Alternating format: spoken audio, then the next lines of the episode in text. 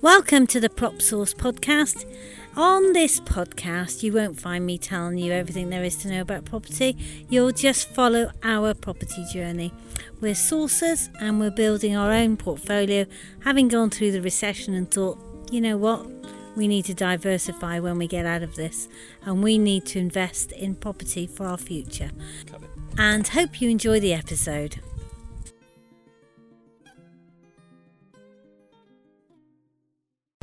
Welcome to the Prop Source podcast. The latest edition is hosted by me, Heather Gorringe, and Luke Connaught.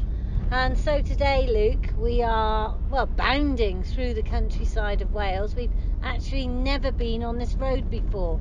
No, we're heading from sort of Ab- where is it? Abbot Abertillery. Abertillery up to Llandrindod. So we've just looked at a block of flats in Abertillery. Uh, had a look around those with the vendor, which is always nice to actually speak to the vendor as opposed to the agent.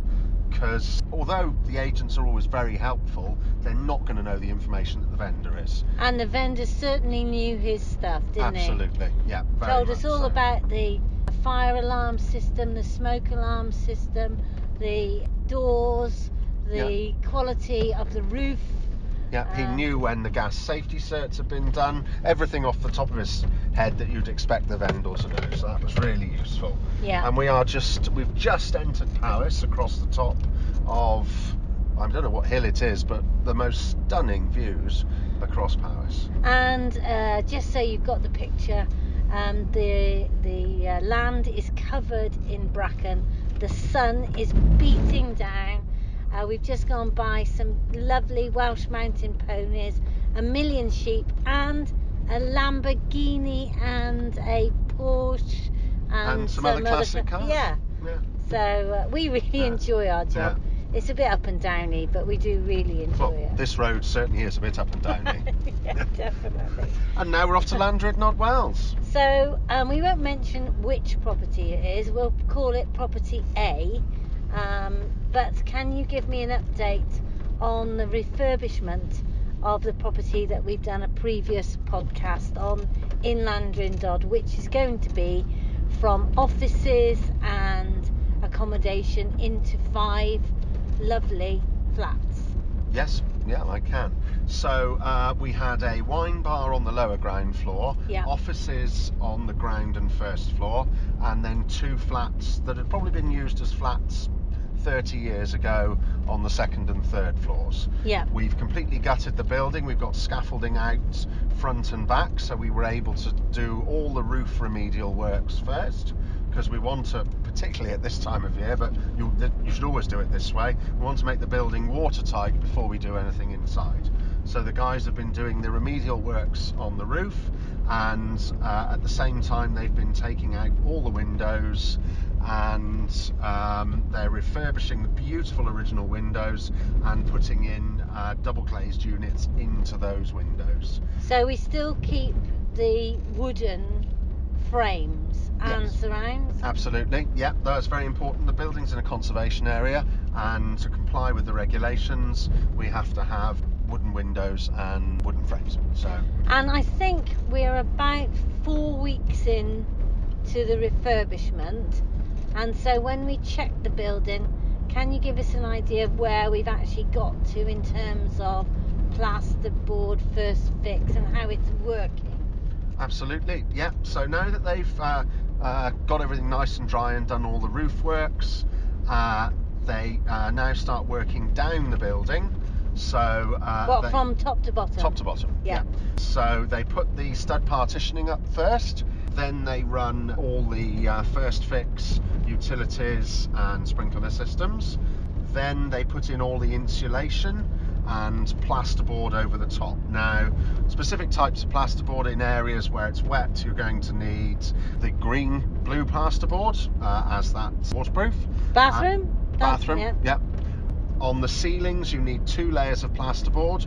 One of them being a red plasterboard, which is the fire plasterboard. I thought it was pink. I, I like to call it red. Okay. I feel red Yeah. and fire go together. But you're probably right. I think you're more pink. of an expert on colour than Yeah, I am. okay. I think it's red. Yeah. Uh, Oh, hedgehog. hedgehog! Oh, We missed it. we missed it. Do you want me to go back and put him on the side of the road, or do you think he was heading that way? I think he was on his way home. Okay. Oh, cyclist. Yeah, we've missed him as well, which is good. Good. Yeah. Okay. Okay. Um. So. So yeah, so they're working out their way down the building, doing all the insulation, all the boarding, and then plastering. I know when we were there last week, they'd uh, boarded uh, the top two floors and had plastered the top floor. So I'm expecting to see some good progress on boarding and plastering this week. So, for clients who are wondering whether or not having a project manager is worthwhile, um, bearing in mind you are a project manager, so you're bound to say it is worthwhile. Can you give me an idea of what you actually do to make sure that the builders do the best job and also because they, they never seem to work in into actually uh, the time quoted because other things come up, don't they? But can you give Yeah. me an idea of what you're actually doing? Our our role is to keep the whole job moving.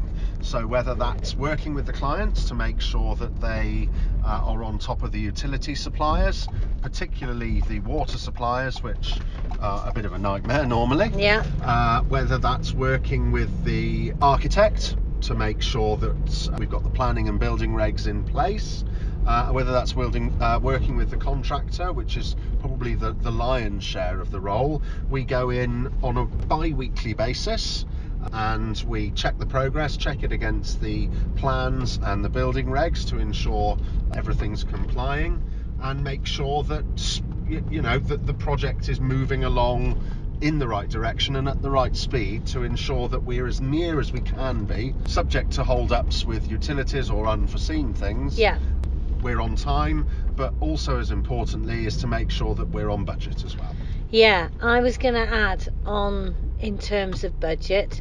Uh, we're going through Pont and it's a tiny, beautiful, ancient stone bridge, and so we're just waiting for the traffic.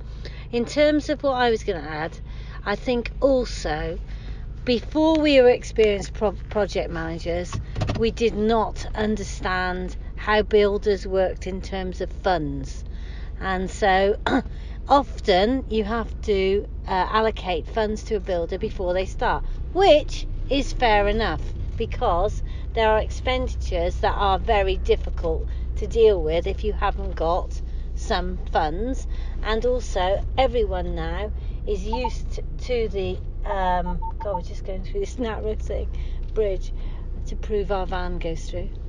Very close It is, isn't it? Mm. Um, anyway, um, in terms of funds, obviously, you cannot expect a builder to fund a project without some funds from the client.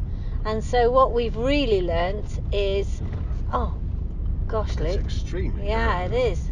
I'm worried about your. Um, go steady because. yeah we've got to get through this This gap bit, yet yeah. as well I think they've made it narrower on purpose Mm. But a fantastic view Lovely view. So, what we do is uh, we keep clients' funds in a client account and we allocate to the builder the funds based on stages that we actually um, make sure have happened. So, I think um, as long as you trust your project manager and as long as they've got proper client accounts to deal with your funds, that this is a huge advantage because I cannot imagine remotely trying to manage a project without inspecting what is there on a bi weekly basis. Can you? Absolutely no. You, you just wouldn't. just you wouldn't know what's been done. No. You wouldn't know where your your money had gone. The builder would be asking for more money, and you wouldn't know whether they've completed it. Yeah. Yeah. So I think that's really important.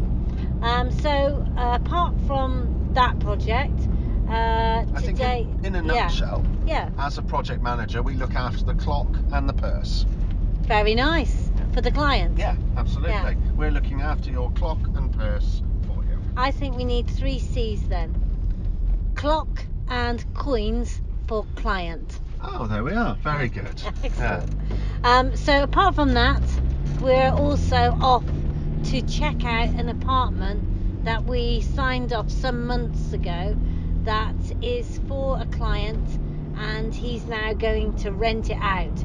So the return will be really good on the rental, but he struggled to sell it even though he had an offer well over the estimated future market value that we estimated on that particular property.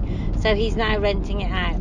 And that's one of the other lessons that we've learnt is our estimates of future market value always err on the side of caution. But the client's risk and return is all theirs. So if you get a deal through, you must do your own due diligence. Um, but what I would say is sometimes once the refurbishment is complete, the estimate, the uh, market value is put at a hugely higher rate by the agent, and th- this is a genuine thing. They they believe that it can sell for that, etc. But sometimes it lures clients, and in fact us, into putting that property on the market at the highest value. And I would definitely say go steady because the whole point of being an investor and trying to make money out of property is to actually do it. And if you start at a really high price, although people say, oh yeah, well, you can lower it, in real terms, you have missed a whole host of buyers because on Rightmove, people are putting in their budget, they're putting in the date that they believe the property has been added. And if you keep that property on the market for too long at too high a price, no matter whether there's something wrong with it or not, the potential purchaser can often be swayed by thinking there's something wrong with it and you don't sell it. Am I right? Absolutely, 100%. And the key, I think you said there, was in the search. If when you're searching for anything, if you've got a price bracket to search on, your property will never appear in that price bracket. Yeah, I know. Um, anyway, so uh, from Luke and I on the most glorious day in mid Wales in Mid October. Oh yeah. um, we're just enjoying the scenery. We love this job, um, and it is a job. I mean, we're investors ourselves, but we've got ourselves a job. Um, we're going to sign off now and wish you well for another week. Goodbye. Bye.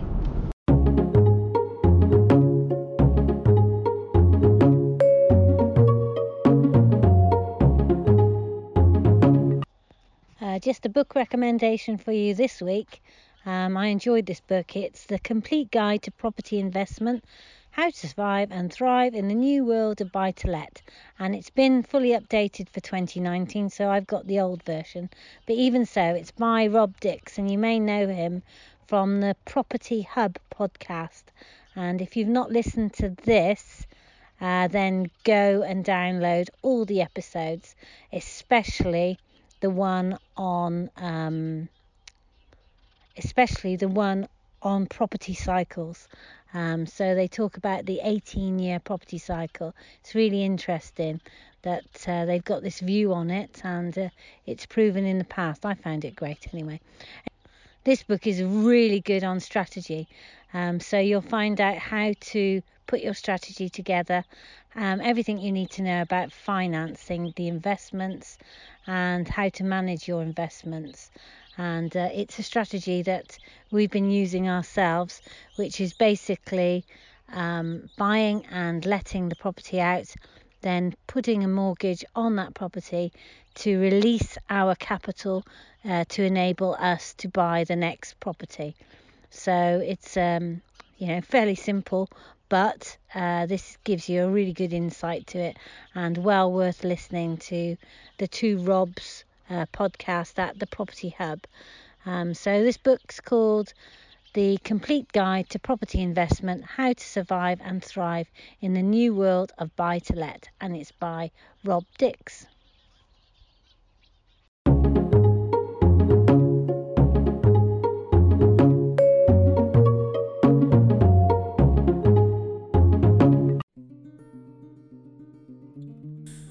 So, hope you enjoyed that episode. I'm Heather from PropSource, and you're following our property journey as we source for clients and build our own portfolio.